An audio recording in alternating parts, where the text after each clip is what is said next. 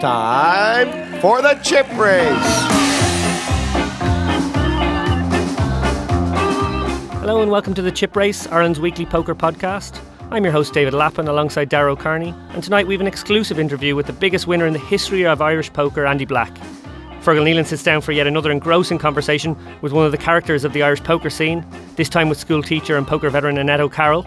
And Dara O'Kearney raises the bar with his most difficult strategy bit to date.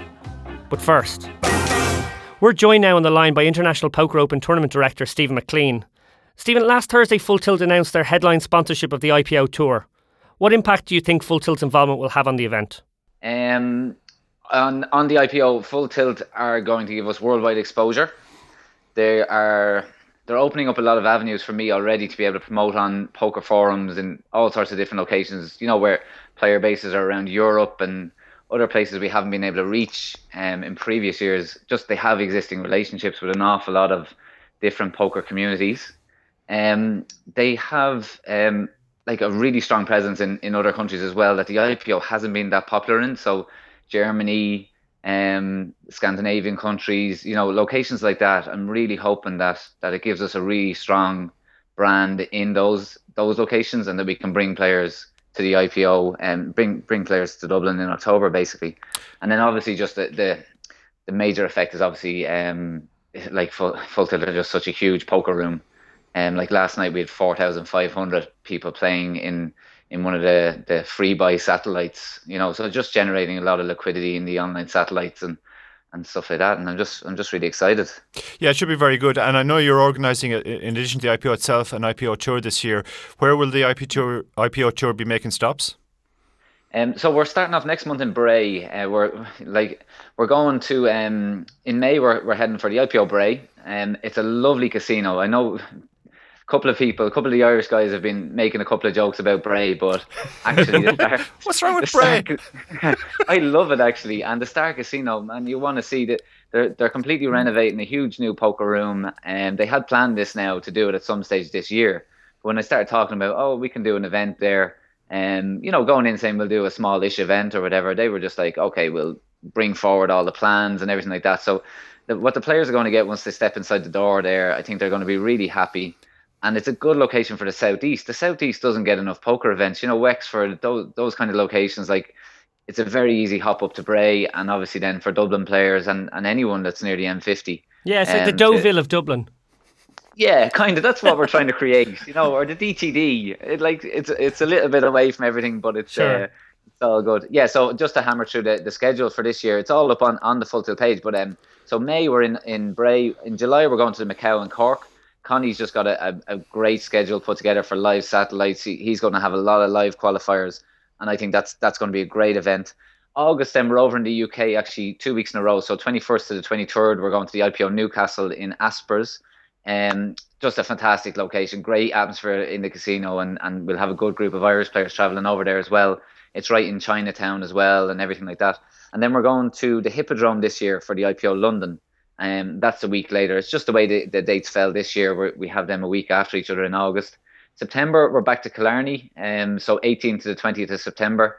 October is IPO Dublin. That's the big one. Um, and then November, we have announced IPO Limerick and from there, December and every month thereafter, we will have an IPO event, but we're, we're just going to announce them and, and plan them this summer and, and get them out there as soon as we can. Well, that's an amazing um, schedule, Steve. Uh, you, you mentioned there the Dublin main event. Last year, you got a staggering 1,650 entries, I think it was, for the event. Obviously, there's been a lot of talk recently, live poker struggling a little bit of late. Do you think hitting those sorts of numbers again is likely this year?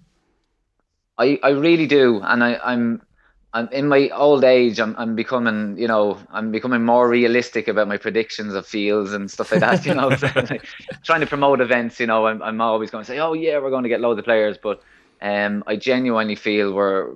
I, I don't want to be stuck to predictions, but but I would I wouldn't be happy this year if we didn't hit two thousand players. Um, so that's you know that that's for Dublin. Just me on a personal note, not not not um not trying to be held to that figure or anything like that, but certainly we're going to beat last year's field. Um, you know, it's as I said, like the IPO is the IPO Dublin just it, it, for a lot of people it's their first ever really big competitive poker festival, poker tournament. The guys that come every year, they're coming every year and they're going to continue to come. and we're just going to open. We're opening up to so many new players this year, in addition to those guys. That um, the atmosphere, everything is going to. It's going to be a lot of fun this year. Yeah, it's a, it's a really unique tournament in terms of the the people who come to it. Like a lot of people who literally that's their the, the big tournament of the year. Uh, I know it's been a re-entry before, and it's a re-entry again this year. How do you think the fact that it is a re-entry actually affects the tournament itself? I don't think it has a huge effect on on a player's strategy or anything like that. Especially we have maximum three bullets. So over um, a number of starting days, every individual player, the max they can spend is is now seven hundred and fifty dollars. Um, so you know, I don't I don't believe we're squeezing out the guys who only have one bullet. Sure, it's still not too big an yeah. outlay, I guess, is what you're saying. Um, yeah. Fi- finally, and I, I guess this is a, a, slightly more maybe controversial question, but you know, it is a hmm. concern mm. at the moment that both Boyles and Paddy seem to be incrementally pulling out of poker in Ireland. Do you see this as something to be worried about, or is this just a natural changing of the guard? Yeah, okay, like definitely a good, a, a very interesting question, and personally, I've I've worked with Boyle Poker for and Boyle Sports for over seven years in the past, and, and Paddy Power um, on the Irish Open last year for six months. I, I hope I can continue to have a good relationship with with those companies. So I can't really say anything that is anyway. You know, I I um, so I I don't think there is a, a there's there's certainly a change eh, that's well publicized. So Boyle Poker are moving their whole e gaming section. Um, it's probably something to do with the tax changes that are taking place here in Ireland. Paddy Power similarly, um, you know, some of their decisions maybe are, are associated with what their costs are, what their competitors, you know, tax rates that the tax rates that the competitors are paying, all that kind of stuff. That's that are corporate decisions, I suppose. From a player's point of view, I don't think that um, um, players are going to suffer too much in terms of live or online poker.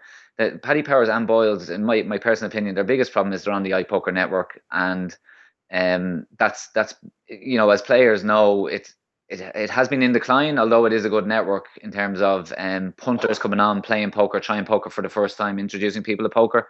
Um, I think it's well known that you know the, the problems that I, iPoker have. So the guys there are constantly struggling with with their network problems as much as anything else you know? Yeah i know from talking i know from talking to irish players a lot of them to be honest have stopped playing on ipoker because of the ongoing problems with ipoker which are completely outside of the control of obviously boyles and paddy and the other skins. Uh, it's unfortunate. But i think i think you're to be it's it's a positive development that we are at least getting a, a, a major international site in like full tilt. And mm. de- de- definitely give you credit for you know dealing with the reality that Boyles uh, were, were pulling out and, and getting a new um, major sponsor. Thanks, Derry. Yeah, no, it's, it's absolutely like I'm delighted, and obviously things have changed this year. I know that players, um, there was some reaction on the forums and that kind of stuff. But like again, yeah, we have a major worldwide brand now who are also an Irish company, like Full Tilt.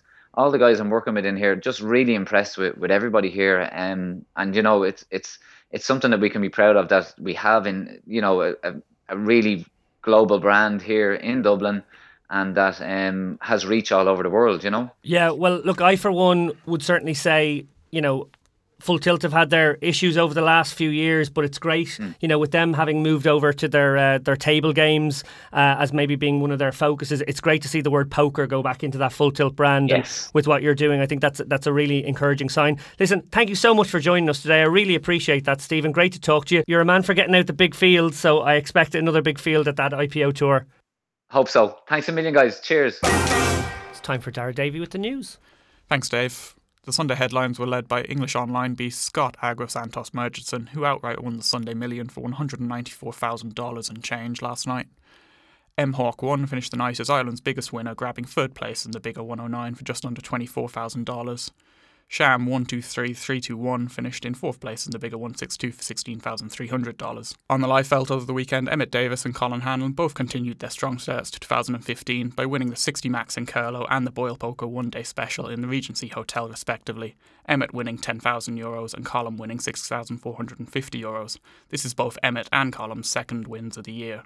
In the UK, former Irish Open champion James Mitchell won the GUKPT Edinburgh for just under £34,000. Finally, in a very sad note, the Irish poker community lost an absolute gentleman yesterday with the passing of Femi Fakinlede. Femi won the inaugural UKIPT Killarney and was a fixture on the scene for many years. All of our thoughts here are with his family and friends. Yeah, Dara, just to pick up on, on, on that news of Femi, obviously awful news. Everyone's thoughts here are, are with his family.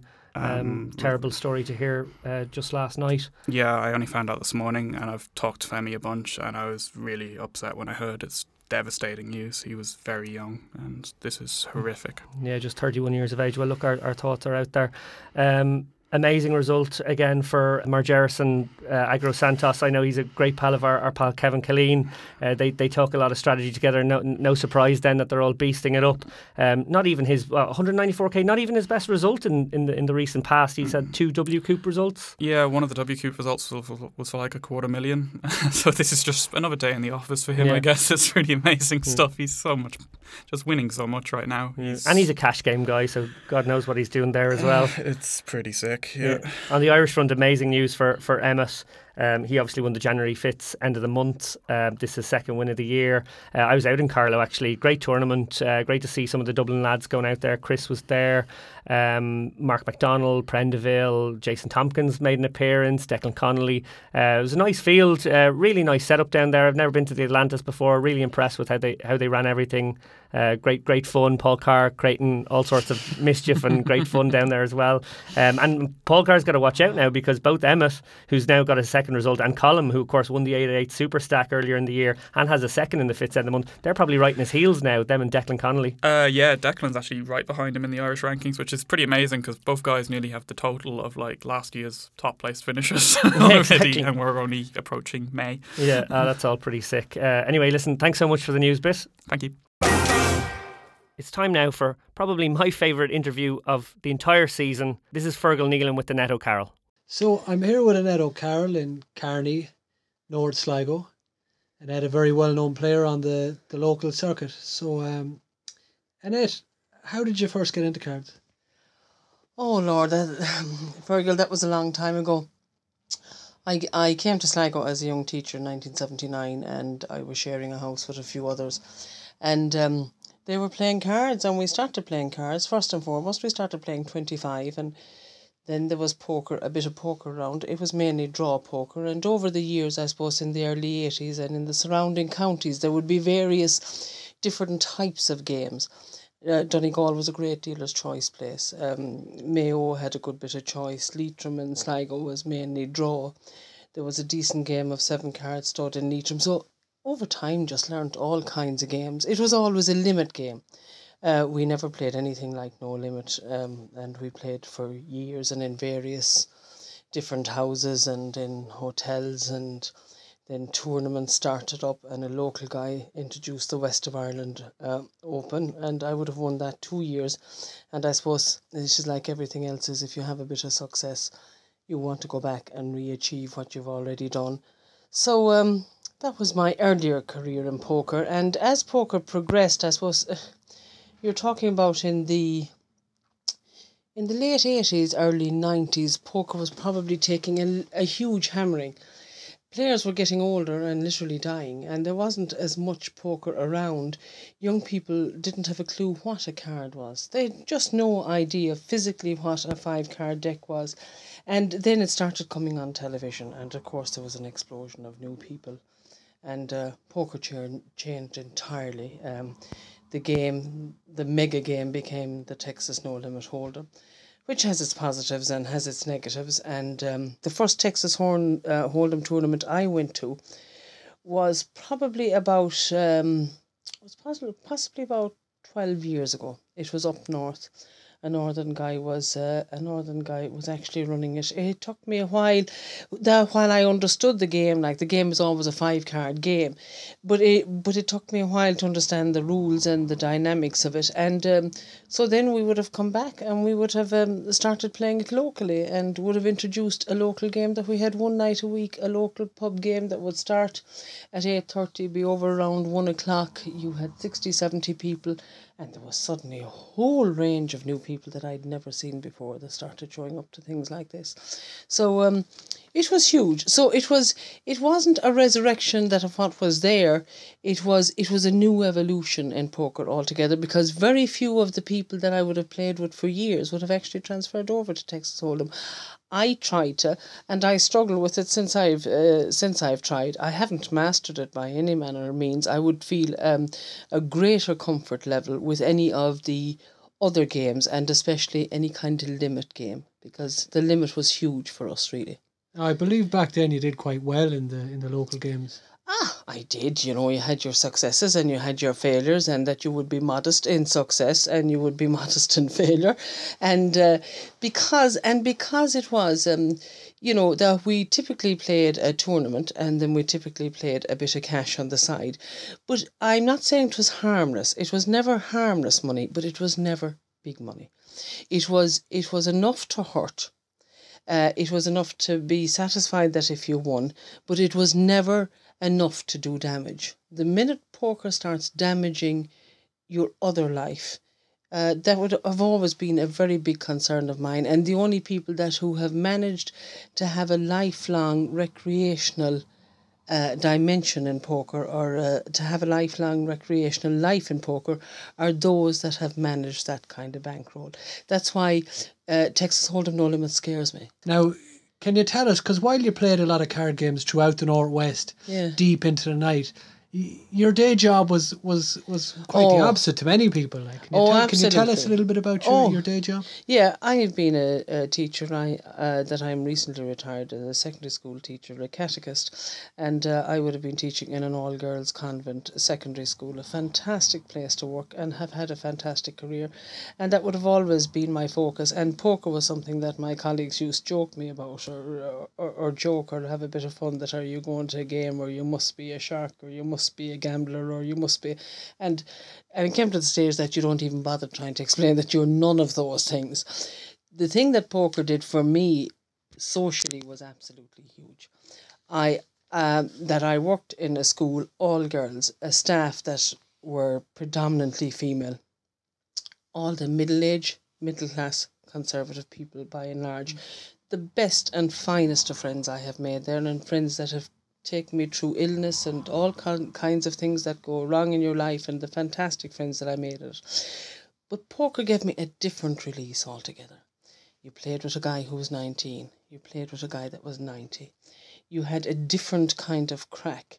Uh, there was an energy and a challenge about it. There's always a challenge, you know, and I know one of my friends says, look at that, you'd go out and you'd play poker uh, well into the night and then you come home talking to yourself the whole way home. And that's what you do. You come home and you're lecturing yourself. You're trying to relearn. You're trying to restructure how you do things. And um, then you're always trying to manage that. Again, you have to be very strict in the rules, whether it's one night or two nights a week, and you're trying to manage the time, especially as a woman and when you have a young family and you have a full on career.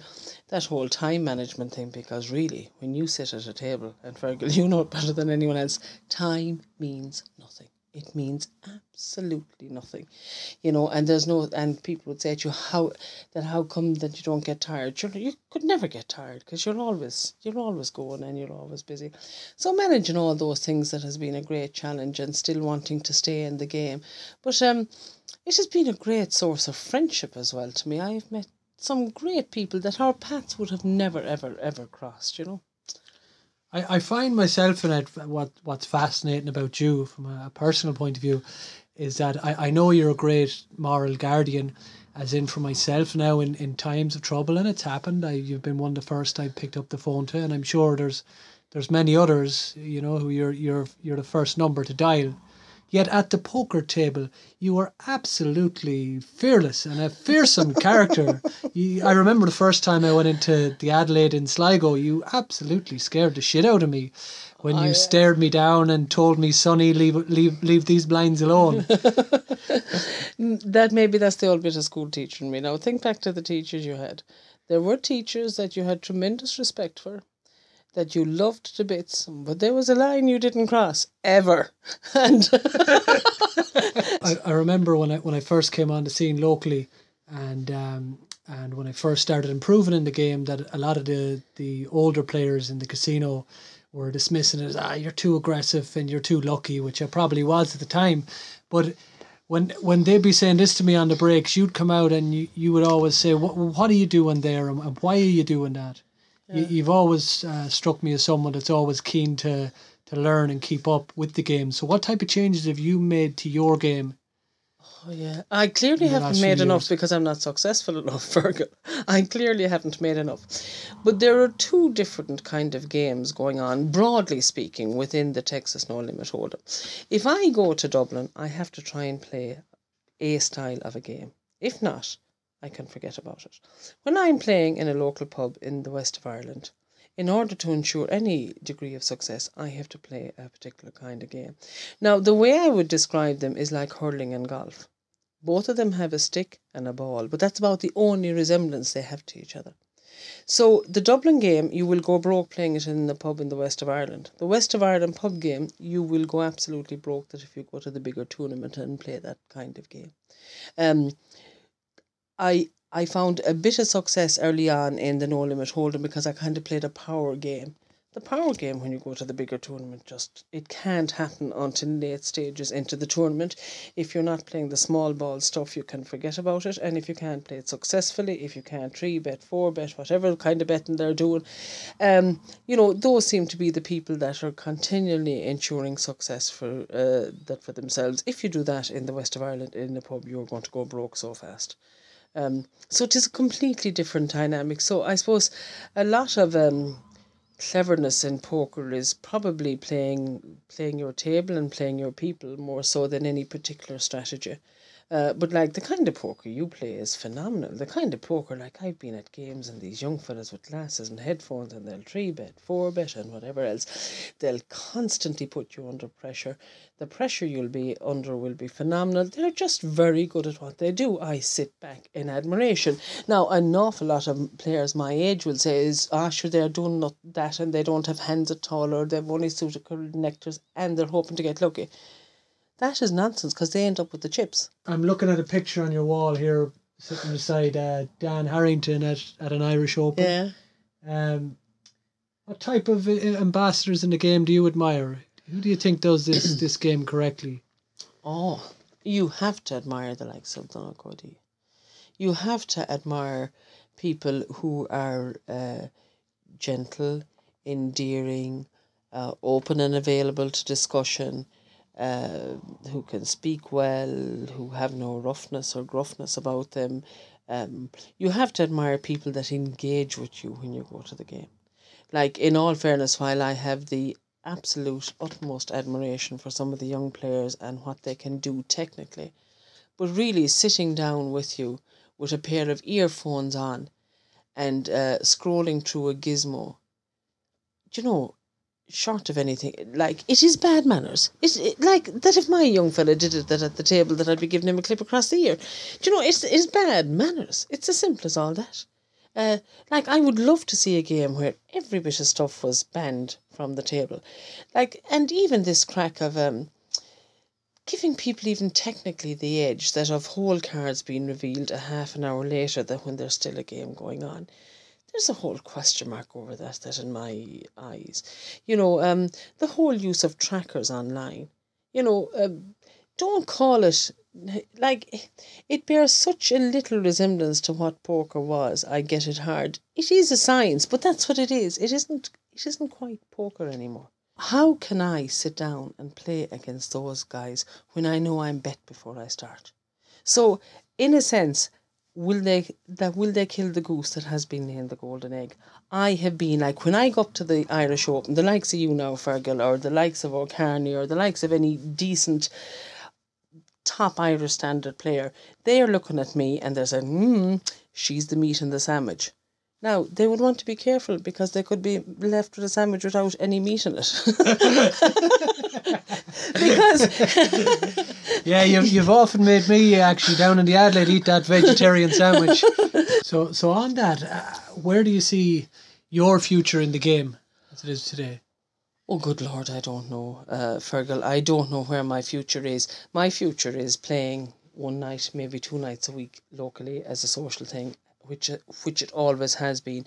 Uh, and if I'm good enough, or if I'm lucky enough, making a few quid in it. Uh, my future is taking a few trips with any of the companies, whether it be overseas or whether it be in Ireland, and taking a shot at something bigger. That is my future. Um, I would hate to be where you are now.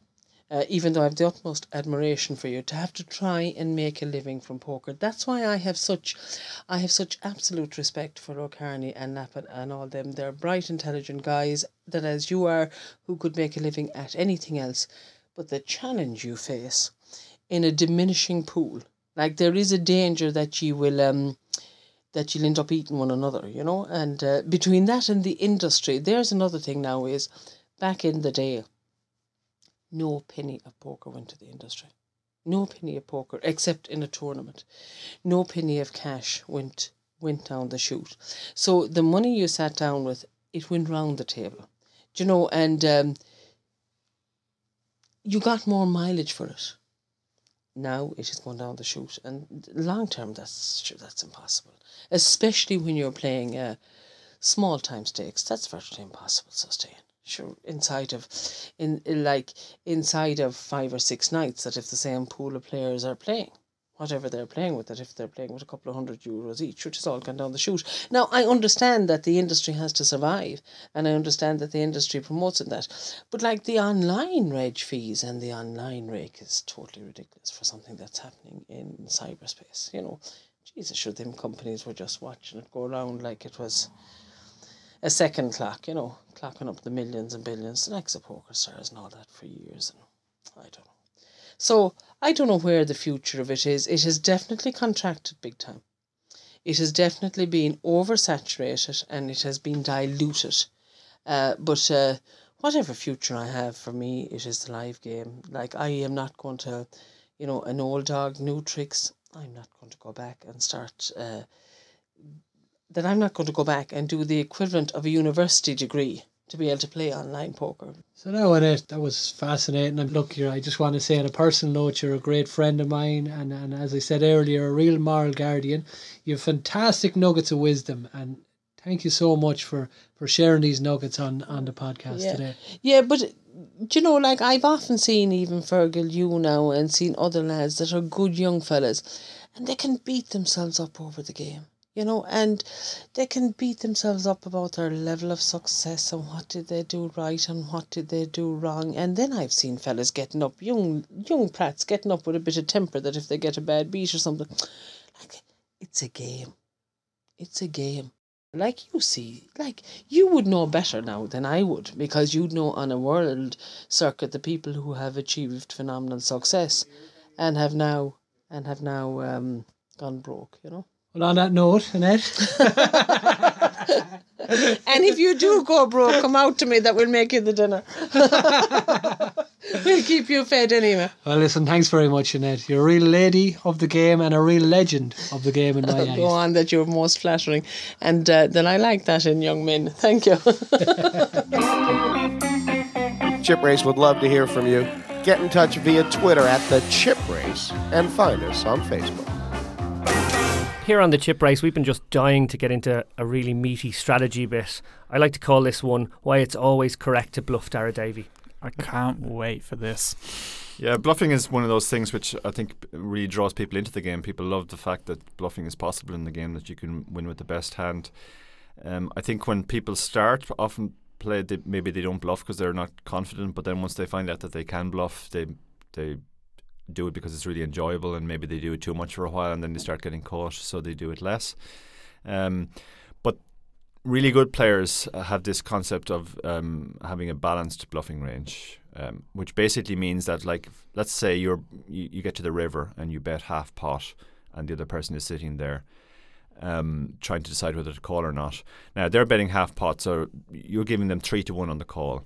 So you have to, you should be bluffing twenty five percent of the time, uh, otherwise, they can exploit you in some way. If you if you're bluffing more often than that, then they're going to make money by always um, calling you down when they can beat a bluff. And if you're bluff, bluffing less often than that, then your value bets won't get paid off often enough. So that's basically the optimal frequency from a game theory point of view. What camp would you fall into there, Dara, when you're when you're, when you're looking to make bigger bets or smaller bets when you're bluffing, and what frequencies would you be looking at without giving too much away? Yeah, well, well I think it's important to have um, the same bet sizing for most situations. So whether you're value betting or whether you're bluffing, you should be betting the same amount, at least against um, sophisticated thinking opponents. Some people get into situations where they'll bet bigger when they're bluffing because they want people to fold, and they'll bet smaller when, when they're not bluffing because they want to call. The problem if you're doing that is that the, the more perceptive players at the table will pick that up, and they'll then be able to judge whether you're bluffing or not uh, just by the amount that you're betting. Yeah, that's a brilliant point, and, and a little bit similar to uh, you know why your opening sizes should be similar all the time as well. You just don't want to give things away in your in your uh, bet sizing tells. Yeah, exactly. So so like I fall into the smaller betting camp, so I tend to value bet small, and I, I bluff bet my bluff bets are the same amount. So therefore, I do tend to be bluffing about 25% of the time in those spots to be balanced. Now, some people bluff more, some people bluff less, but you can also, um, in terms of when you, when you're calling down on how often you're betting, you have to think of how balanced you are. And there was a really interesting hand uh, a few months ago between um, our own Dara Davy. He's joined us here. He's come back in. And Alex from Carlow, who's also a top class young player. Notice you didn't pronounce his second name there. Alex T, I think everybody calls him. Tin and Cook, I believe. yeah. So uh, we have Dara in the studio, so we can actually ask Dara about the hand as well. But um, from what I gathered, the the blinds were 250 and 500, Dara, and you. Correct. I min plus a bit with pretty deep stacks with queens from late position. Yeah, so you make it, I think, 1,050 with the queens from late position. Alex is in the big blind and Alex defends. We won't give Alex's hand yet until, until the end of the yeah. thing. So the flop comes 873 rainbow and Alex checks. What are you thinking at this point? I always have the best hand. I'm going to c-bet this with pretty much my entire range. Obviously, queens is near the top of that range. Very easy bet, I think. So you bet a standard amount, which you would bet whether you had it or not. Yeah, I'd say probably just under half pot. I can't really remember the sizing. Yeah, uh, I from my notes, I think you bet fourteen hundred, which again is ha- half the size of the pot. Okay. Um, which you would do whether you were bluffing or whether you actually have it. You have it in this case. Uh, Alex calls. The turn is a six, so the board now reads eight seven three six. Alex checks again. It's probably not the best card ever. It's now the board is far more coordinated, but at the same time, I still think I have the best hand a huge percentage of the time here. I think it would be probably more of a mistake to allow a free card to peel off here with very deep stacks as well. Like uh, he can raise at some point, and I can still reevaluate. So it's not like I'll be pot committed at some point. If I can come across there, when when you see that six peel, that's obviously not a bad card for the eight x and seven x range. And similarly, if a guy has a nine or a ten in his hand as well, that's going to give him a little bit more equity and a little bit more reason to hang on. That's a good reason, in some ways, uh, when he has maybe picked up some draws to get more value on the street. But the counterbalance to that is it, it is a card that will hit his range some of the time and maybe has you know, led him to taking hmm. the lead. I can definitely see an argument for checking. I'm not sure I like it though, to be honest. I think I should still bet here with the top of my range. When you bet this street, are you thinking, well, that allows me to check back a lot of rivers? Oh, if the river's definitely bad for my range, completing a straight, uh, yeah, I as having the betting lead on the turn, I think it will check to me more on the river. Therefore, I can check back instantly. Yeah, that's a good point. So, uh, Alex, so you bet twenty seven fifty, which again is approximately half the pot. And I Alex, wish I wish I had kind of bet more in ret- retrospect. But. Okay, and Alex calls again. Now the river is a jack. Uh, what's what's your thinking when the jack hits the river? It was quite interesting. The jack isn't a great card, as I think a lot of coordinated 8x, 7x type hands that would have defended contain jacks as their kicker a reasonable percentage. It's not the worst card ever though and it certainly doesn't complete anything immediately obvious. So I, Alex, I believe, thought through a little bit and then checked, and I kind of thought, well, if he hit two pair, I think there's some percentage chance he would lead at me here. Mm-hmm. So I'm now feeling reasonably confident with my hand, and decide to value bet. Yeah, so you bet um, five and a half k into eleven k.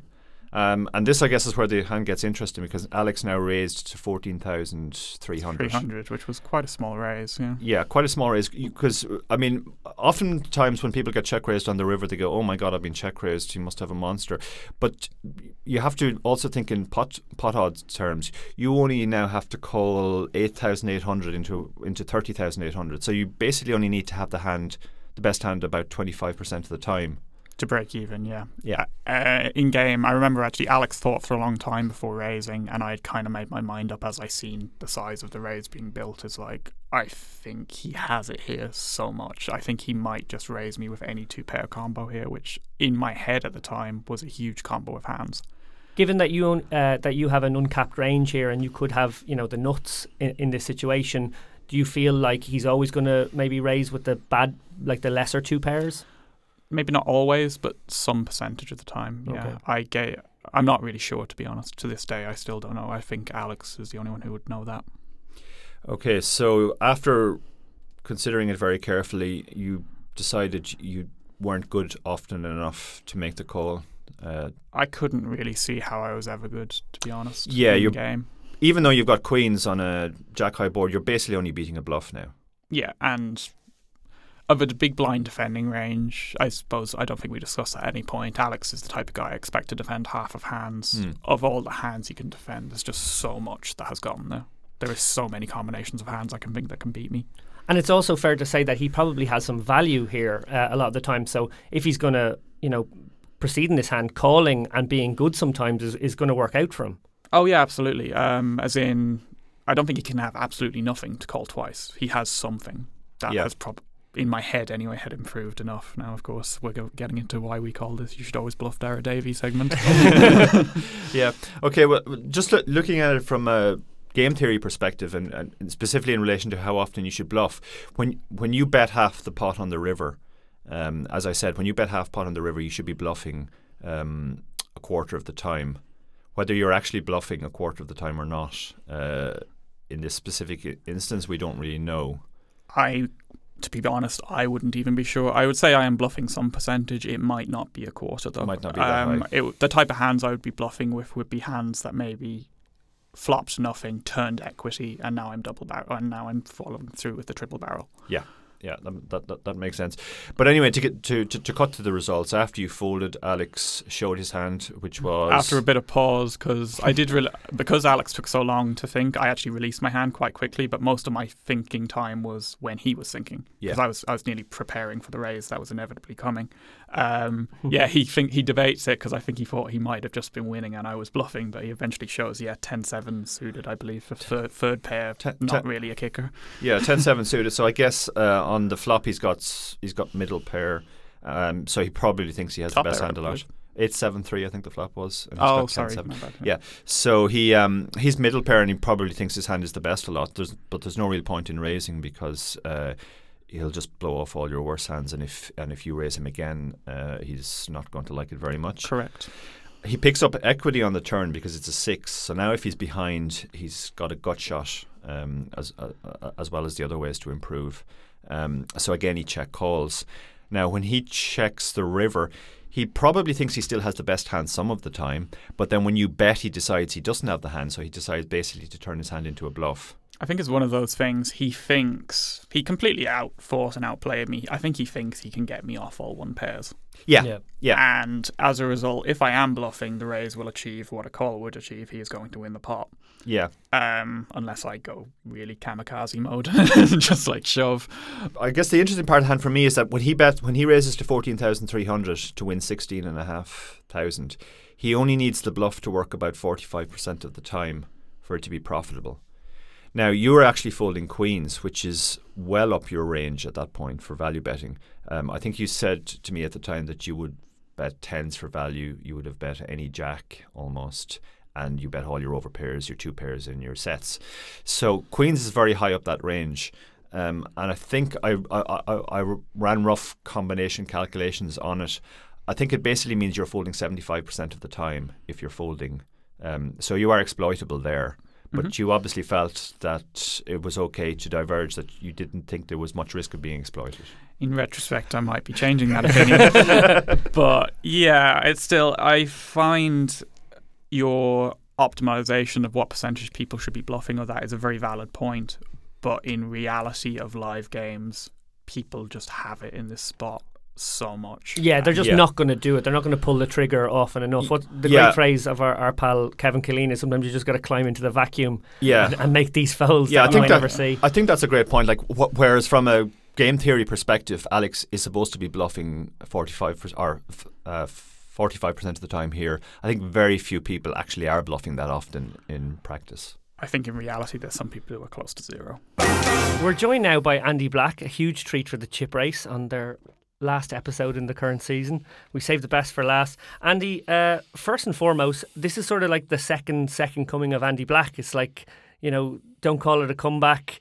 Um, at this point, are are you more important than Jesus now that we have uh, Andy Black coming back, version 2.0, 3.0? Have I have I stumbled into kind of religious kind of program by mistake? Is this so? Do you normally just do religious stuff? Well, we do. We, we No, I'm just tailor talking, I'm, to I'm, I'm trying to figure out. I'm trying to figure out the degree of importance that Jesus, you know, manifests on this show, and then I can answer. You know, I have my own ideas. I think this is the first mention of Jesus on the show. If that helps you. All right, yeah. So have you been holding back, or what's the story? We're just saving it until the last one. yeah, well, you know, not to blow my own trumpet. Uh oh. Oh, but go ahead anyway. Um, I think Jesus is really important to a lot of people. And and and how As does are you. But tell me, uh, obviously, you know, you still play the live scene a wee bit over the last few years, but it's fair to say, uh, uh, uh, similarly to maybe after your World Series where you took a break, you kind of took a break from it as a full time occupation, Yeah. uh, and you've come back kind of in the last what six months to a year. How has that been, or how are you kind of viewing the poker world these days? Um, well, it's really interesting. I mean, it is. I mean, basically, in in '98, you know, after I had some success in Vegas, I did actually take uh, five or six years off. Um, I was doing different stuff then, um, but I literally couldn't really play. I wasn't really into it. This period's been a bit different. Sometimes I thought I could still play, but I actually wasn't into it enough to actually uh, play seriously. Um, what was happening in reality was maybe once or twice a year I get you know the Irish Open. I go right and I get myself going and I go right. This is the Irish Open, yeah, and I'd play. And then I thought, you know, I actually thought um, that that was okay. But now looking back on that, it's like I was trying to. I actually was pushing myself through a small hole in the wall to actually um, to play properly. And then whenever the the Irish Open ended, that was me. You know, I just couldn't be kind of bothered again, and I'd half try. But uh, my experience this time was a little bit different. I didn't even realize that I wasn't able to uh, play properly. And obviously, in the last five years, what's what's happened is I think it still by about 2007, 2008, the internet um, and the what what had happened as a result of that hadn't fully permeated into the, the poker world. Um, you know, the, the people there, enough of the people who were playing on the internet still hadn't hadn't almost overtaken in serious respects.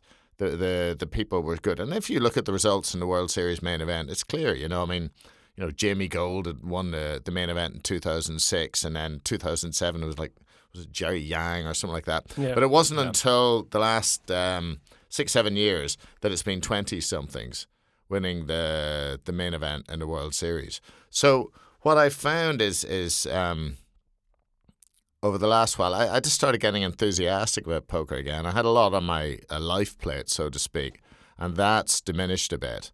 So I, for whatever reason, complex of reasons, I've I've now, you know, I want to kind of play again. Um, and uh, the And, uh, and and in terms of you know getting getting back into playing, like what what kind of things have you been doing to try and you know, uh, let's say, uh, make yourself aware of the current state of the game and what how it's changed? Well, the first thing the first thing you need to do if you're my age, and for my age, I'm just going to be 50 this year, but for my age, I'd say really anyone over, you know, anyone who's probably been playing, you know, maybe over 35 or something like that, I guess it might be 30, 35, is you have to realize that there's stuff you don't know. And that's really, really difficult, yeah, because the amount of new knowledge that's come in, you don't know it. So people think, oh well, you know, the, I mean, uh, even even in my own day, what the people who don't know, what they do is they tend to think, oh, he's just being really aggressive, yeah, or he's just, you know, doing something a bit mad, and their their analysis of what people are doing is not precise enough. And it was the same back 20, 30 years ago. It doesn't matter how long poker's been played. The analysis of those that are less good is usually less precise than um, those that actually sort of are in touch with what's actually happening. So, to cut a long story short, the first thing I had to do was fully admit to myself that I didn't know loads of things. Yeah. And that's you know that I, I found that not easy, and I'm I'm I'm assuming that um, and I'm still really in the, right in the middle of that process. Um, and I'm assuming that um, that's the same problem that millions of poker players all over the world, regardless of their standard, uh, uh, have had, you know? And um, so what I've started doing is, you know, I've started trying to talk to people. I've read sort of some of the key books.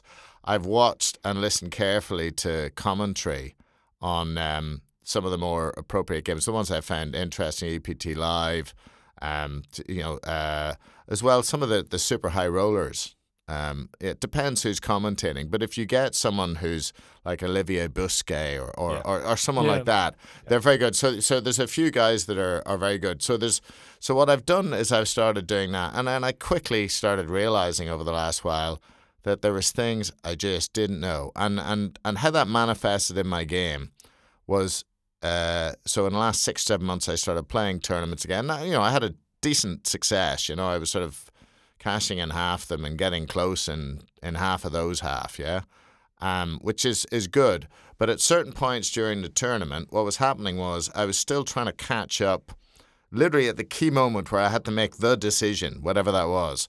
I was still trying to catch up technically you know, I was just, uh, and I didn't, looking honestly at it, I didn't actually know what's going on. Yeah. Yeah. Mm. And, and and so all that energy which I would have to kind of go, does he have it? Does he not? You know, half of it was going, what the hell is going on? Does he have it? Does he not? What the hell is going on? Does he have it? Does he not? and and and basically, I ended up being confused, and I wouldn't know what I was doing, which is not a normal experience for me. Yeah. Either I know what's going on usually, or I don't. That's one of my strengths. And then mm. if I don't, you know, the hand goes away. If I do, then I act. You know. I mean, ultimately, that's that's probably most of my success is based on. sure. No, but you, ma- you made a very good point, which I think is true, is that what was going on in the internet maybe 2006 through 2010 was what I observed as being the best poker being played, but it was being played at quite a low stake. And it took a while for those guys mm. to build up their rolls where they could compete now in big games with the other established yeah. best players. And, and I think that's the, the explanation to why maybe it took a few more years before you started seeing these guys in super high rollers or win main right. events. Um, but but I think it's so interesting to hear you come at it because your poker brain is your poker brain, and it's still exceptionally good.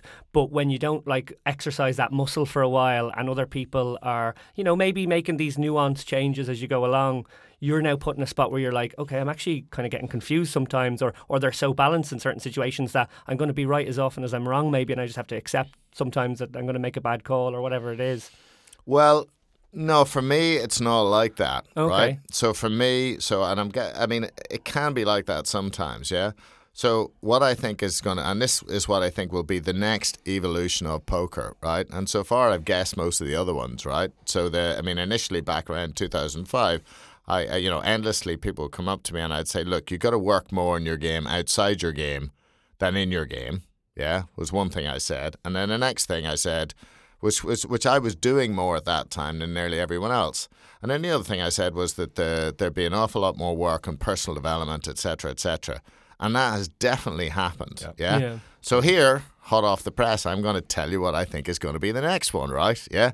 So much as I'm trying to learn the kind of stuff at the moment, which a lot of people find, you know, is is quite obvious and standard. Yeah. So so that people balance their range using crap hands and and good hands. You know, and there are certain yep. types of hands that people will call and raise in certain position to do with hands that play well and don't play well.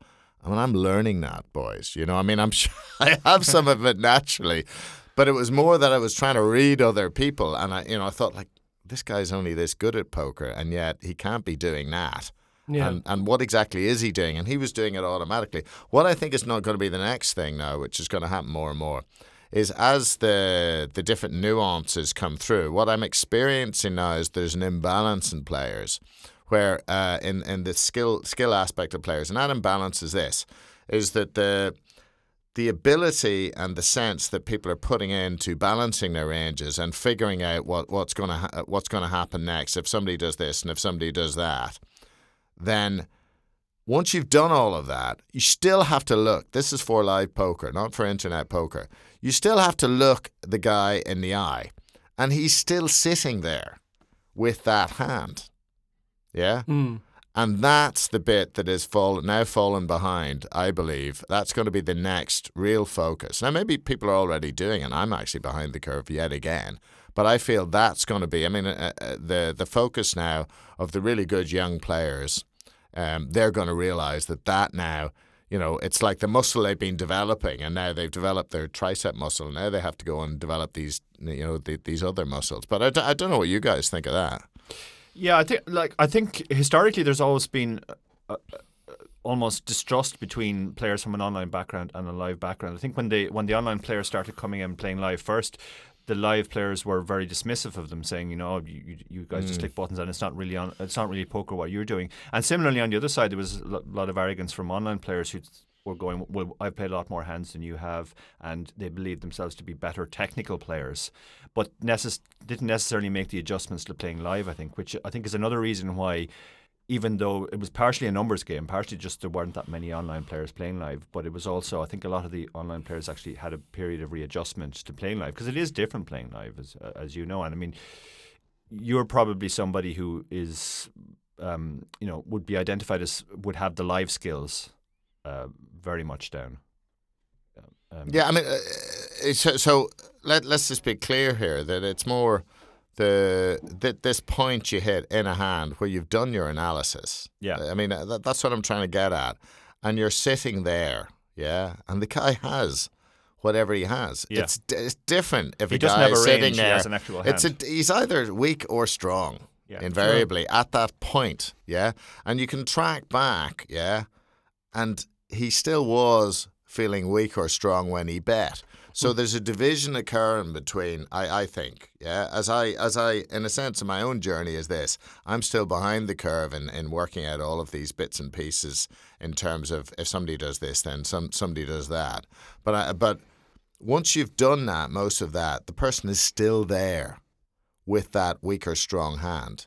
And, and they still give something off, you Yeah. know. They still Yeah. give something. And, you know, I mean, I, I'm just wondering how much that's that's going to play a part. I mean, a, a classic moment. There was a classic moment a few years that stuck in my head before I'd even done the work. But Daniel Negreanu was um, sitting with Nanoko in one of these, uh, I don't know, t- TV sort of things, yeah. And he went, so, and he'd obviously he'd done the, he'd done the work and all of this kind of stuff. So he went, so you're thinking that if you do that, then you do this, then you do that, then this happens. Hmm. Okay. Yeah, and what Negreanu, you know, I mean, because I've played against the Negreanu, you know, a fair bit over the years, you know, and what was going on for him was exactly what I'm talking about. That he that he, he was actually going. He's trying to get his read now. Then now, exactly. Yeah. now he's trying to get his read. So if you do this, you do that, you do this. Okay. So that's your thought process. Is okay. Now I can look at it. Yeah, I think there are some guys who are like There I- must be. I think a lot of the a, a lot of the stuff that's been there, and, and it's obviously not new stuff because live poker's been around for so long. But a lot of it was very unscientific. I think there are guys taking a more scientific approach now. Guys like Zachary Elwood, who you know wrote reading poker tells and so on. They're actually sitting down analyzing thousands of hours of video footage and that sort of stuff. Oh wow. Uh, to see okay. what to see what can be picked up. But- Zachary Elwood. Has he, has he written a book or yeah, something? yeah. yeah. It's called uh, Reading Poker Tells. Really, I think it's. I think Is it it's on Kindle? book. Um, I'm pretty sure it is. Yeah. Okay, we'll be getting that today. Giving him a nice plug now. Giving Yeah. a shout out. Zachary Elwood. Um, so Even yeah, the- sounds good, doesn't it? It's, like quite a nice name. yeah, yeah. Um, it's, it's it's definitely a, a, a very good book that I would recommend. But- And how does that stand up to to Caro's Book of Tells? Like Caro's book, obviously it's it, it is pretty universal, but I think even more unsophisticated players, let's say, don't tend to give off the, the more obvious tells Yeah, as much as they used to because people know that they're supposed to, you know, and that that information is out there. So the next level is now literally just, you know, micro gestures or uh, an- analyzing changes in behavior, changes changes in the baseline, and, and, and all that sort of stuff. Well, that's really interesting. I mean, because that, that, that that's what I think. Yeah, I'm wondering how many many guys are really good at that so far. I mean, what do you think? Uh, I mean, yeah, many, I, I, I think one of the interesting follow ups is that you made the comparison between live and online, and, and I think what happens live, uh, which is different from online, is that you're going to put yourself in passive spots more. You're going to call maybe in position and, and have a look at the guy because you trust your ability to make that judgment. Whereas online, we're really just thinking, you know, Dara wrote a great blog about boxes a few years ago. Uh, check it out if you haven't heard it yet. But it, it basically reduces every corner of your screen, every 116th of your screen to having some, some value. And in those situations, we're really just thinking about hourly rate. We're not thinking about if it's a book an hour on that game or two bucks an hour on So- that game. Whereas live, you're sitting there, you've nowhere else to go, you've no other buttons to click. So you may as well put yourself in the spot that you think you can make profitable using your live skills. And I think that's maybe one of the big differences. Yeah, one one of the things I'm wondering is see, one of the things I'm still wondering about is is is the so what I one of the reasons I think that a lot of the young guys have won is one they're young, right? So if you're young, you're more Young- young and intense fearless. and you're more up for it, and you're more fearless, and you get you know the classic. You get the the guys who you know have been luckier. Uh, amongst the masses, always getting through. You know, they're running well, so they're running well, so they're confident. And there, there, there's there's loads of other little reasons like that. So my my wondering is um, that almost uh, that's actually wiped out the sort of live players because it's the volume of people that are technically more proficient than they are has actually wiped out that advantage. But if you know, like you're in my position and you can manage to catch up, then You have you an know, added edge. well, possibly. I mean, it's it's Yeah. it's it's, No. it's the point that David brought up there, where where you know you, you might you might have some possibilities. You know, Yeah, no, I think I, I think that you, you you can definitely add that edge, and I think a lot a lot of the young guys are even looking to, to add that edge. Like I've had some younger guys who are very very proficient online players come to me, and they start playing live, and it doesn't go well. And initially they tend to write it off to variance, and then they think, well, maybe I'm doing something wrong. So they're looking for guidance. Now their focus is usually. Maybe I'm giving off information. Maybe live players are reading me, and that's Ah. that's what they tend to worry about. But I always try to encourage them to actually, well, you know, try and turn it around. Try and actually look for stuff yourself as well, because you have all the technical stuff already.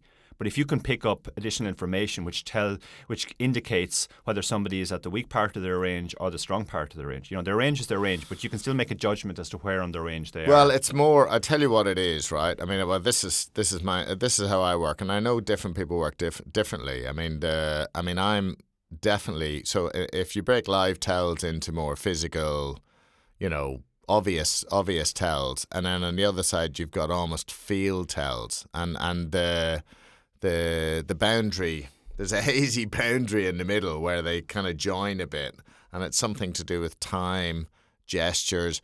But what the reality is is that well, what helps people more than anything else is when I look at a table, yeah, the the you're sitting there for twelve hours. There's information appearing the whole time, hmm. and one seemingly irrelevant piece of information that may be happening sort of eight hours previous, yeah, might actually turn out to be useful because the guy did that kind of thing when he was weak, Sure. you know, Yeah. and then eight hours later he doesn't do that kind of thing, you know, and and there's. But there's endless sort of raise, and and that works on two levels. Yeah, it works in relation to the particular player, so that that particular player, but it's also an overall skill where the more you do it, there's that particular type of player that he acts slowly or quickly, or that the tone of his voice is like this, or that he sits in a certain way, or that his demeanor is, is different. But also, you know, there's also in, interrogating people, which is an underused skill. Yeah, actually, that's, is- that, that, that, that, that was something I wanted to say to you. Like, I, I, I think when I play live, I do pick up quite a lot of stuff, but I'm, but I'm very passive. I'm basically just watching people.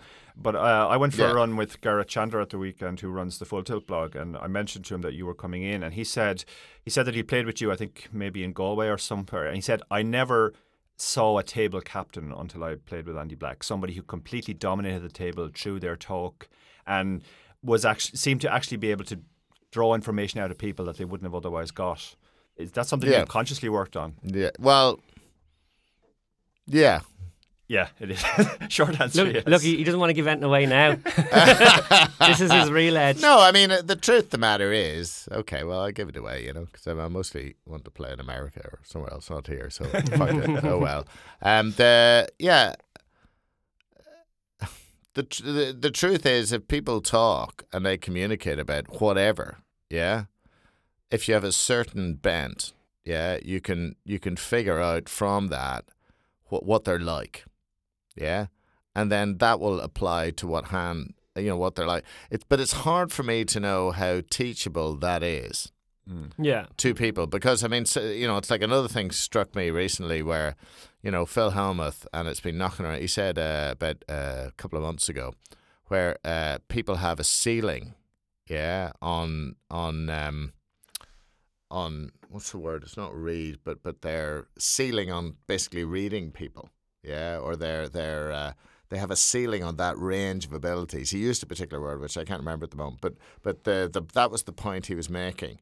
And I thought that was really, really interesting, you know, because it's almost like, and, and the way I think of it was with the Hellmuth, is he sort of believes in his reads um, almost more than anyone else. He believes not only in his reads, but his capacity to make those reads, yeah? So it's almost that you know, uh, sense of doing that. I mean, even I mean, a, good example of this. Just talking to to um, Derek Davy when I was coming in here, and he was he was talking about a hand he played in UKIPT Nottingham. It was the hand that knocked him out, and he'd 17 big blinds. And I, I might have this exactly right, but the the guy was in the cut off, and he raised, and he'd ace queen, and he felt he was strong, but he put the money in. The guy had kings, so I mean, in some ways, that's this kind of standard hand. Yeah, mm. yeah. But I can imagine Hellmuth or even me on a good day, you know, mm. sitting there with that decision, maybe with Ace Jack or something like Yeah. that. Ace Queen's a bit difficult, but at least allowing oneself The possibility. the possibility of focusing on, wait a second, he's strong. Because I think, you know, eh, and I'd make it even more specific than that, particularly with these kind of all in hands, yeah? Sometimes people have the top, you know, 0.25% of their, or the 0.5% of their range. Yeah. Yeah. Yeah. And they just have that. They have, and You aces have. have. a certain feel, kings have a certain feel. You do sort of that- know you it. get spooked. And ace king particularly has a certain feel. Yeah. And I think everyone sort of, you know, because they're showing over so often. So there is this opportunity of, in a sense, having this other part of oneself that's going, yeah, yeah. Mm. The guy has that. But people don't want to do that. One of the reasons why people don't want to do that is they feel if they do that, then that might derail the sort of logical, uh, considered part of their game. So it's scary. If you do that, then then that, that adjusts your whole system almost. Yeah, Yeah. To, I mean, to put it in game theory terms, like a lot of the guys come from a game theory background, uh, the guys who play online, and the, the idea in game theory is that there's an unexploitable strategy. There's a strategy which will will not lose you money in the long run if you stick to it. yeah, it sounds like slow death, but But anyway, yeah, but the sense. but the point is like the the, the, Slow, slow joke. The, the, the, the, the better the better players don't stick exclusively to it. The better players know when to Yeah. diverge and wh- and when not yeah, to someone diverge. like Kevin Killeen or or, or, or Dara's uh, very good, you know. Yeah, no, Dara, D- D- Dara will diverge uh, a, a lot. Like, but the, the the the debate is always that the further you diverge from the baseline strategy, while you may be exploiting the people that, um, you know, because you're reading them for the top of the range, you may also be getting exploited. You know, you're opening yourself up to the possibility that if you're going to fold Ace Queen, that he's actually sitting there with Ace Ten, and you sh- you you've, you've turned down a, a, a hugely profitable situation. So that's why I think a lot of the online guys don't even want to entertain the notion. They just think, well, this is the correct. But what you've got, yeah. So, but what you've got, right? So, uh, so let's just go back to live tournaments. What you've got in a live tournament is, you know, part of the thing is is staying in. You know, so you're trying to stay in with a decent amount of chips. Let's say. I mean, let's just put that as a kind of, you know, ideally you're trying. If you play twenty tournaments, you're trying to stay in with a decent amount of chips. So you have to assess for yourself where your skills lie. Mm. And the better you think you are at reading, and the better you think you are at making these these particular kinds of decisions, which are not just mathematical, but are also you, you get these extra decisions where you just kind of know that hey, this these numbers of people, the table's kind of good value, and these, if I can just hold out Yeah. and choose an option, then then good things will happen. Will happen or you know that you've got. I mean, it only amounts to you know it can only amount to sometimes like a couple of decisions in a day. Yeah. To go back to something you said earlier, you, you were talking about, well, Dara actually had mentioned that you were a, t- a table captain and that there never had been a table captain seen like it, as Gareth Chandler had said. But uh, I just wanted to get back to something, and at the risk of going back and bookending this as some sort of religious thing, but uh, I was in doing a little bit of research for this. I, I, I look back on your Heads Up with Herring. Herring was Stewart Lee's old comedy partner, and you did a, a sort of a 20 minute interview with him. And in that, you credited uh, the sort of the Bud- Buddhism uh, or the type of Buddhism that you had as being influenced by the Diamond Cutter by Geshe Martin, um, Michael Roach. And I just wondered, in that sense of you're you're out there engaging with people, and you're out there kind of it's almost like friendly fire or something. You're you're sort of wanting to have a chat, and I'm sure you're interested in the people who are at the table, but you're also out there trying to find out the information that might help you in a decision later on. Does that fit in nicely with the diamond cutter and, and, and the ideas in that, which is that you can almost benefit more from not being an ultra competitive person in, in, in that marketplace or in whatever you mm. want to call it. That at some level, by being um, friendly or nicer, you can achieve greater goals in the long run or something like that. Well, I mean, it's funny. It's a paradox because those poker's kind of exploitative. I mean, it, he wrote the book on, uh, you know, he was in a um, serious Buddhist training for many years. I mean, more than me. And um, but then he got into the diamond business in New York, and it's a really tough business. So you, so in a sense, you're in a, you know, an exploitative business, which poker often is. But you've decided to be there, so that's that's on my own conscience, yeah. And you're trying to do it in a way which is as unexploitative as uh, possible, yeah. Well, that's uh, that's difficult, but part of that. So let's just break it down. So so you know, obviously you, you try not to borrow money off people, for example, and not give it back to them. And, you know, so you try and make your financial dealings sort of straightforward, yeah? Um, you know, you're not maybe unnecessarily cruel to people. Um, uh, but then there's also so those you know you can you can extrapolate that on to a whole list of kind of potentially negative things that you could do. So you look at yourself, you try and take responsibility for your for your actions within that.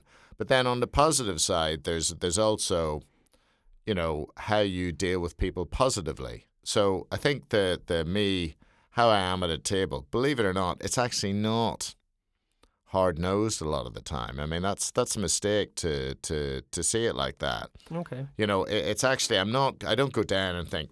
I, I never go down and say to the table, I'm going to talk a lot so I can accumulate loads of information. Yeah. Right people might think, you know, I mean, you know, I'm not. I'm I'm doing that because, you know, I usually like having a bit of a laugh. Yeah. yeah. And I don't always do it. I don't always have the energy for it. And then momentum builds up, and I just kind of get into it. And you know, it is information does come out of it. But while I'm doing it, I'm not really thinking, oh, I'm going to accumulate information.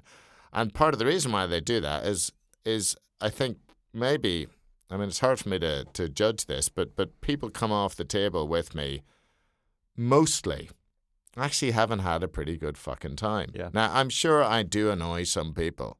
And this is, but this is a work in until progress. they look down and see that they have half the stack they had before you.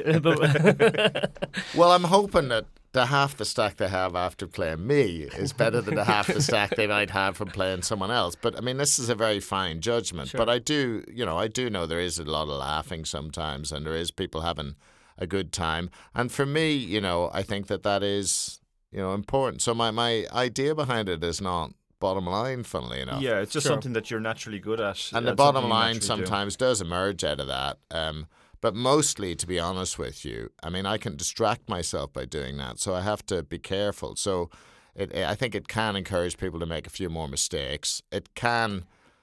It can disguise some of my own weaknesses insofar as I'm sure I present um, various things which might be quite obvious at times to people who are very perceptive. So I can disguise it by sort of a variety of noises that hopefully might might confuse people. Much the same as someone who's very impassive and sits there does nothing. Yeah, you know mm. that can disguise it, um, disguise what they're doing as as well. But I've, I, you know, the truth of the matter for me, if I was being really honest, is like going to the World Series now this year, which is the first time I've done it in five or six years or whatever for the whole thing and I'm just going to try and play hold'em tournaments. You know, that's my plan to do that. Um, which again, I haven't done. You know, I'm just going to okay, right. I'm just going to try and do this because that's actually what I'm good at. Um, you know what where I'll stand and fall in terms of how I do will not be being table captain there because I'm going to try and tone that back. Yeah. Okay. Yeah. Um, and I'm going to try and use more of my energy for actually sitting there, trying to pick up um, information on people. Yeah. You know, because my you know I'm coming up to fifty, my concentration isn't naturally. I have to work on my concentration, and then to do that, to actually be that aware for the whole of the game, I'm going to have to make sure all of the stuff I do, the rest of the time, is real tight. Yeah. You know, so I can't even watch too much television. I have to be in the gym lots, which you know I have been doing for the last year and a half. You know, I have to get super fit. I have to make sure that the people I talk to are the right kind of people. I have to make sure whenever I'm not talking to the right kind of people or I'm at difficult tables during the day that the energy isn't sucked out of me. I mean, again, talking to Dara and a lot of people, you know, they go to Vegas. And the biggest thing is they find themselves burnt out after days Yeah. or weeks, and and and you know the the reasons for that are really interesting. You know why, but there's there's common themes. So I have to kind of avoid all of that Yeah. You know um, and, and and to avoid all of that the best way to avoid a lot of these things is you figure out what are the things which kind of work you know for you because it's different for people but there are some common themes you know uh, against that Yeah. you know um, so so I, there may be a change in me in terms of table captaining funnily enough even though it's a thing that's worked really well for me Yeah, like like I find when like when I'm playing in Ireland, uh, obviously. Um, because I know most of the people who play, it tends to be a very social experience, and, and, and it is very enjoyable. But I, gen- I generally feel I don't probably play my best because I'm too distracted by all the conversation that's going on, all the other stuff. I actually feel I better I uh, I, I play okay, better when mission, mission accomplished by me I feel I play better when I go, you know, to Vegas and I'm sitting at a table where nobody knows me, or when I play in France, or when I play in the UK and, and not as many people know me.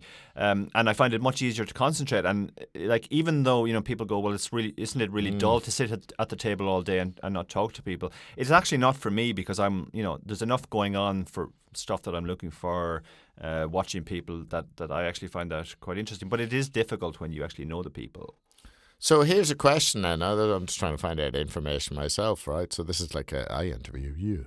Um, the those so for a lot of people, so say if we take like hundred people who play sort of a lot on the internet and they, they play less live, but they're moving into live. So like certainly if you go to the World Series, there's going to be loads of Americans and they're not playing. They, actually, they won't be playing on the internet, but they'll be coming along. But anyway, lots of people will be playing on the internet wherever they're playing, coming along live, especially deeper in the tournaments where it gets stronger. Yeah, and how do they experience sort of all of this noise? You know, generally, you know, if there is noise, does that make it more difficult for a lot of them, or does it not make a difference? Um, I don't think it makes a massive difference, to be honest, because like even when guys are playing at home, it's not an, an entirely antisocial experience. Mm. They tend to be on Skype talking to people, and there's this new phenomenon Twitch now where people are actually live streaming themselves playing, and they're interacting with people who are watching. So you know, it's it's not like a quiet. They're not. It's not like they're, they play in a cave when they're back home. They they are used to dealing with that. Yeah. The, the other thing I would say is that like the online guys know each other as well, so it's, it's a social experience for them. Like you will you'll often get a sit down at a table and there'll be four young guys there in hoodies, and somebody will say what their username is, and so, suddenly they're all talking and they all know each other because they play the same games every mm. day. That worries the hell out of me because I feel that that's that's a serious disadvantage because then they have their own dynamic between them, you know, Sure, yeah, and good point. and and you they know what their dynamic between them is, but you don't. Yeah. You know, so so it's that's. I mean, I, I have to figure out. You, got to give me some Yeah. help. I need also help. think I also think on the yeah, I need so much help. help me. but I, I also think uh, when it comes to what you were saying about you know the, maybe the long days and people burn themselves out, I I think a lot is maybe understated about the, like the online guys if they're if they're serious grinders they put in these like 12 14 hour days Yeah. day after it's actually not a different experience it's still sitting in a chair it might be a more comfortable office chair but it's still a chair for a long time and they have to just focus for an hour and they get a break every hour for five minutes like you get a break every whatever two hours for 20 minutes but yeah I, I actually think a lot of the online guys move into live more successfully than the live guys historically have done online. And the, the, the, you know, I mean, let's be honest with you. You know, how many guys over the age of 40 are even competitive now?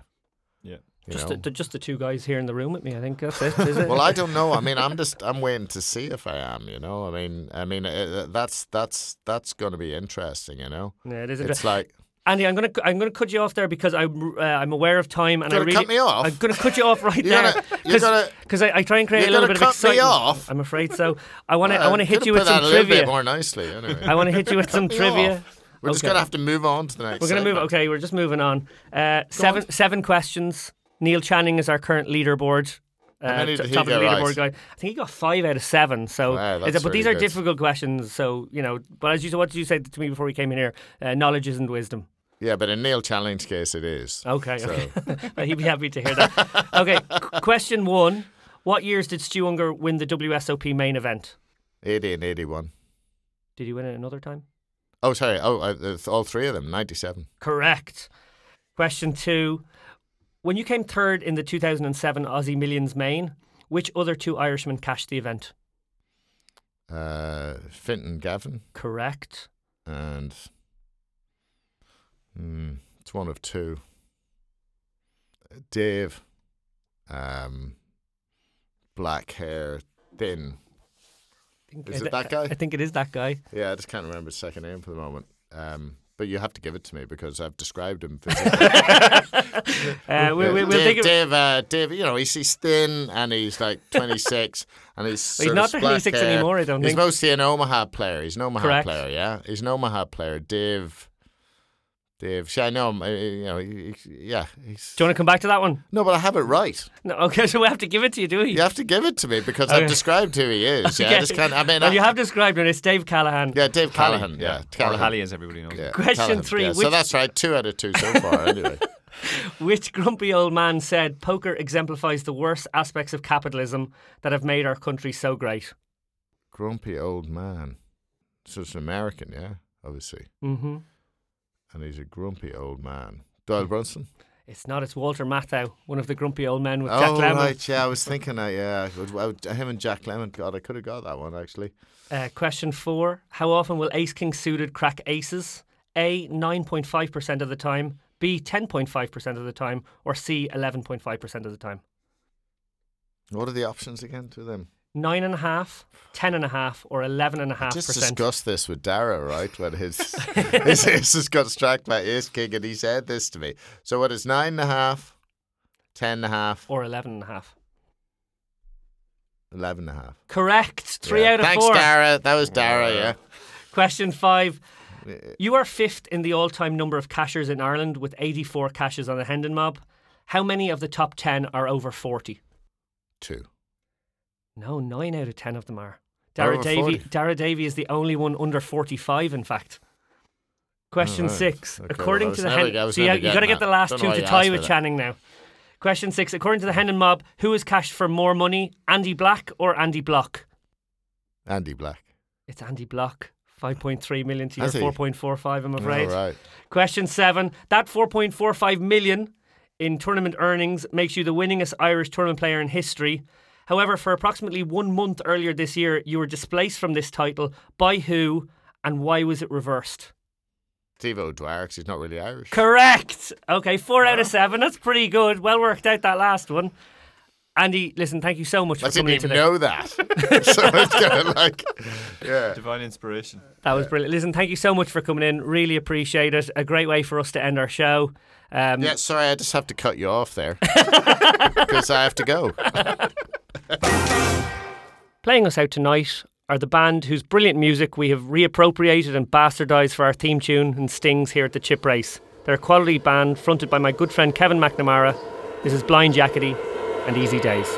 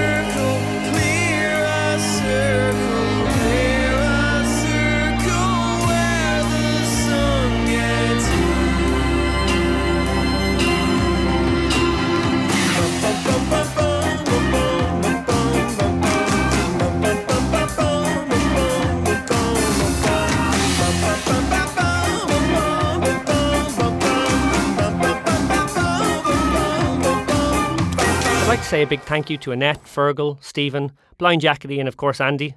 We're on hiatus for the next few weeks, but be sure to follow us on Facebook and Twitter for updates about our next episode. From the two Daras and myself, good night and good luck.